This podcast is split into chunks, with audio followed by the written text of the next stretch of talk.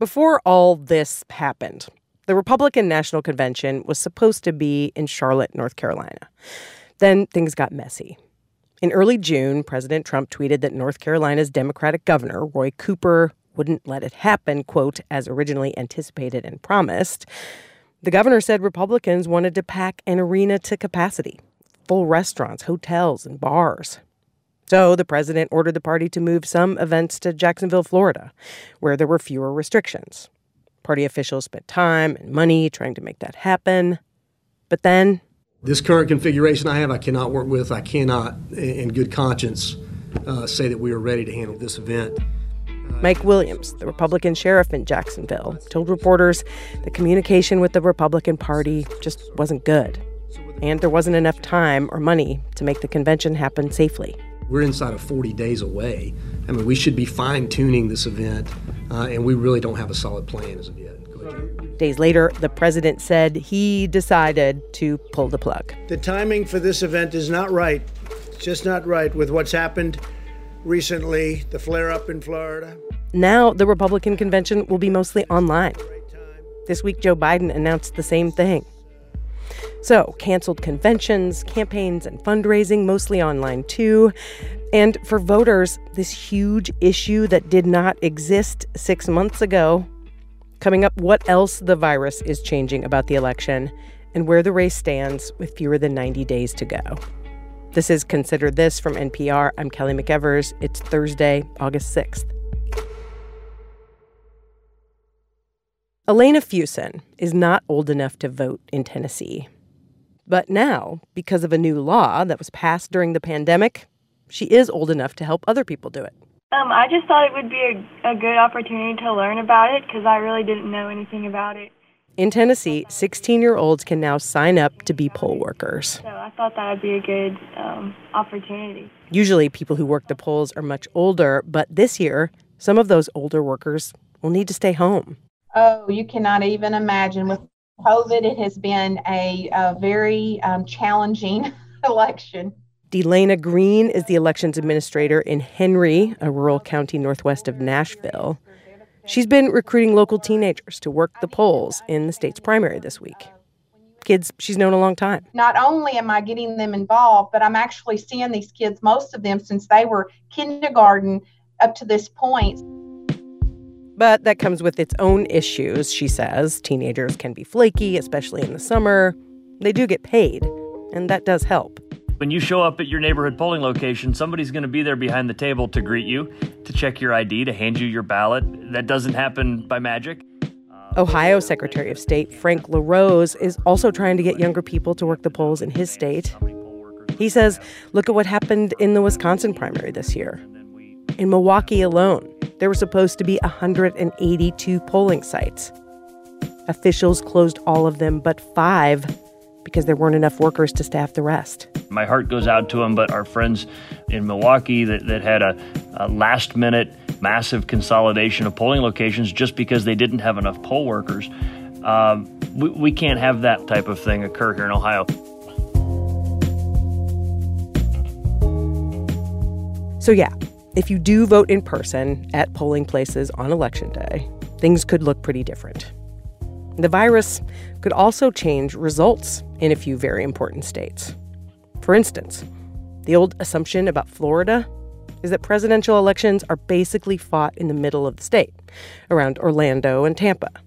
That's because Democrats usually win the South and Republicans win the North. But this year, it looks like there might be more toss up votes in Duval County, where Jacksonville is. It hasn't gone Democrat since Jimmy Carter. Here's NPR's Asma Khalid. Monique Sampson has lived most of her 23 years in Duval County. It can be very backwards politically. You have the um, Hemming Park that's named after a Confederate. You have Confederate Park, which is named after the Confederacy. But Sampson says she feels like something is changing. Earlier this summer, she organized a protest for racial justice. She says about 10,000 people showed up. She was floored, and it got her rethinking her own politics. Before this, before COVID, before George Floyd, I thought that Joe Biden and Trump were different wings on the same bird. She doesn't like a lot of Biden's policies, but she's decided to vote for him. I'm not thrilled to be voting for Joe Biden. I'm not thrilled about it at all. And for a very long time, I wasn't going to vote for him. And then COVID happened. And I was like, you know what? He sucks, for lack of a better term, but he's not criminal. Like, his actions aren't criminal in the sense of he wouldn't view 150,000 deaths as progress. Sampson's story is part of a much bigger trend in Duval County. The area has become more democratic in recent years. Pollsters, political scientists, and party leaders all agree that's in part because of stronger turnout among its relatively large black population. But the shift is also because of newcomers. When I was born here, it was a town that was predominantly a military town and a manufacturing town. That's Lisa King. She's 57 and heavily involved in Democratic politics. Nowadays, she says, the area has developed into a hub for the medical, financial, and insurance industries. Those companies bring their workforce from all over the country. So I think we have a lot of professionals that have moved here for work. And as we know, Donald Trump does worse with college educated people. Data from the Florida Chamber of Commerce shows the two states where most Duval transplants have arrived from are New York and Pennsylvania. Mitt Romney and Donald Trump both won the county, though Romney performed better here. But in 2018, the Democratic candidate for governor won Duval, a first since the 1980s. Republicans and Democrats agree this November will be tight. Matt Corrigan is a political science professor at Jacksonville University. If Democrats could win Duval, I think it'd be really important, a symbolic victory. But he says all the surrounding counties are conservative, and Democrats are gonna lose a lot of votes there. Anybody need to register? This is Ponte Vedra, a wealthy, white, conservative community on the ocean. It's just southeast of Jacksonville, in neighboring St. Johns County. Republicans with no masks on are selling Trump face masks and t shirts outside a grocery store. It's a red county. I went over 60% for President Trump in 2016. Brandon Patty is the local GOP chair. Like most Republicans, he thinks the president deserves reelection. From a policy perspective, economically, he's done very well with deregulation, with the tax cut. St. John's is one of the most college educated counties in the state. Many people, some fleeing Duval, have been moving here. The secret started getting out about the great schools, and hey, it only adds five minutes to your commute. It's safe. The sheriff's office is real good. Next thing you know, St. John's just develops into to a conservative heavyweight. When the president speaks about law and order, it's meant for a place like St. John's. Fewer people live in the surrounding counties around Jacksonville, but both Republicans and Democrats are convinced there are secret Trump voters you don't see in the polls. And who wins Florida, they say, is not just about who's up in a poll on a given day, it's about which party is better at getting their voters out to actually vote. NPR's Asma Khalid. All right, so we know that Florida, along with a few other battleground states like Pennsylvania and Ohio, will decide this presidential election. NPR has some new analysis of those states and what their voters are focused on from senior political editor Domenico Montanaro. He talked to my colleague Ari Shapiro. Hi, Domenico. Hey, Ari. So you've been looking at the electoral college map and the battleground states that could tip things one way or the other in November. Right now, what does the big picture look like? Well, right now, Biden has the clear advantage. I mean, and it's expanded since we first did an analysis of the battleground states at the end of June.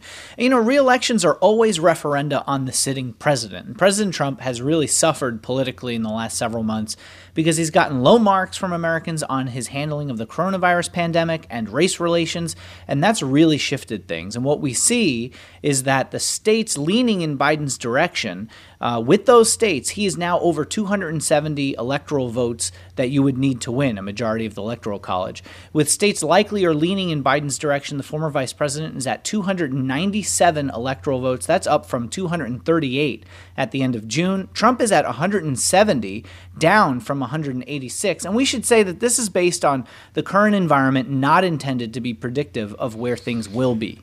So, as I was looking at the map today and seeing the changes you made state by state, it doesn't look like anything shifted towards the Republicans, but several no. states shifted either lean Democratic or toss up. Tell us state by state what you changed. Several changes. First, we took Colorado out of lean Democratic column and to the likely Democratic column because of how the polls have changed and Biden's strength in the suburbs. We've also moved four states from toss up to lean Democrat Nevada, New Hampshire, Pennsylvania, and the big one, Florida. We hmm. also moved Georgia from lean Republican to toss toss up.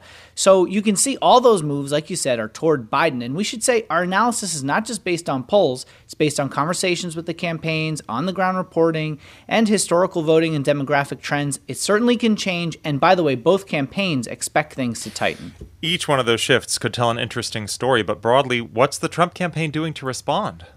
Well, look, the Trump campaign, first of all, will claim publicly that the polls are undersampling Republicans, uh, that they're registering lots of voters, and we see some evidence in polling in some places where Biden's doing well, like Pennsylvania, where voters say that they expect their neighbors are Trump voters, but they're not quite willing to say so. Uh, but even if they won't admit it publicly, the Trump campaign, just look at their actions. You know, they see the problem that they're facing. They switched campaign managers, they changed out some of their advertising, and those ads are being run in places that really should lean toward a Republican, like Arizona and Georgia. And it's not a campaign really on offense right now. So, how different is this from what we saw at this point in the race in 2016 in terms of Trump's ability to persuade voters? Well, Biden in a lot of places is near or at 50% in more swing states than Hillary Clinton was. And there are some other key differences as well. Perhaps most important, the Democrats are not underestimating President Trump's chances to win re-election. And there's probably less likelihood of people voting third party because they think Biden will win in sort of the same way they did with Hillary Clinton.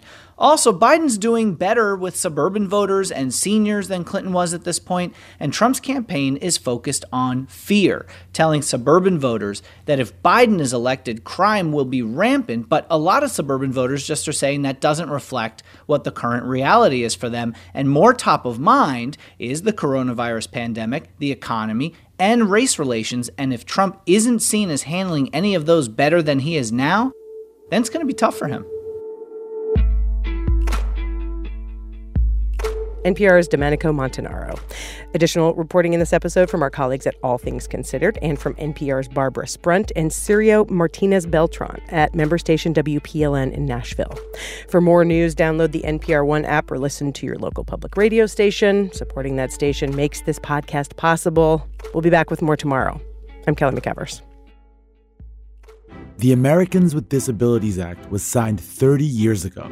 So, why to this day is the disability community still fighting for their rights? Listen now to learn what they're fighting for. On Throughline from NPR, every Thursday.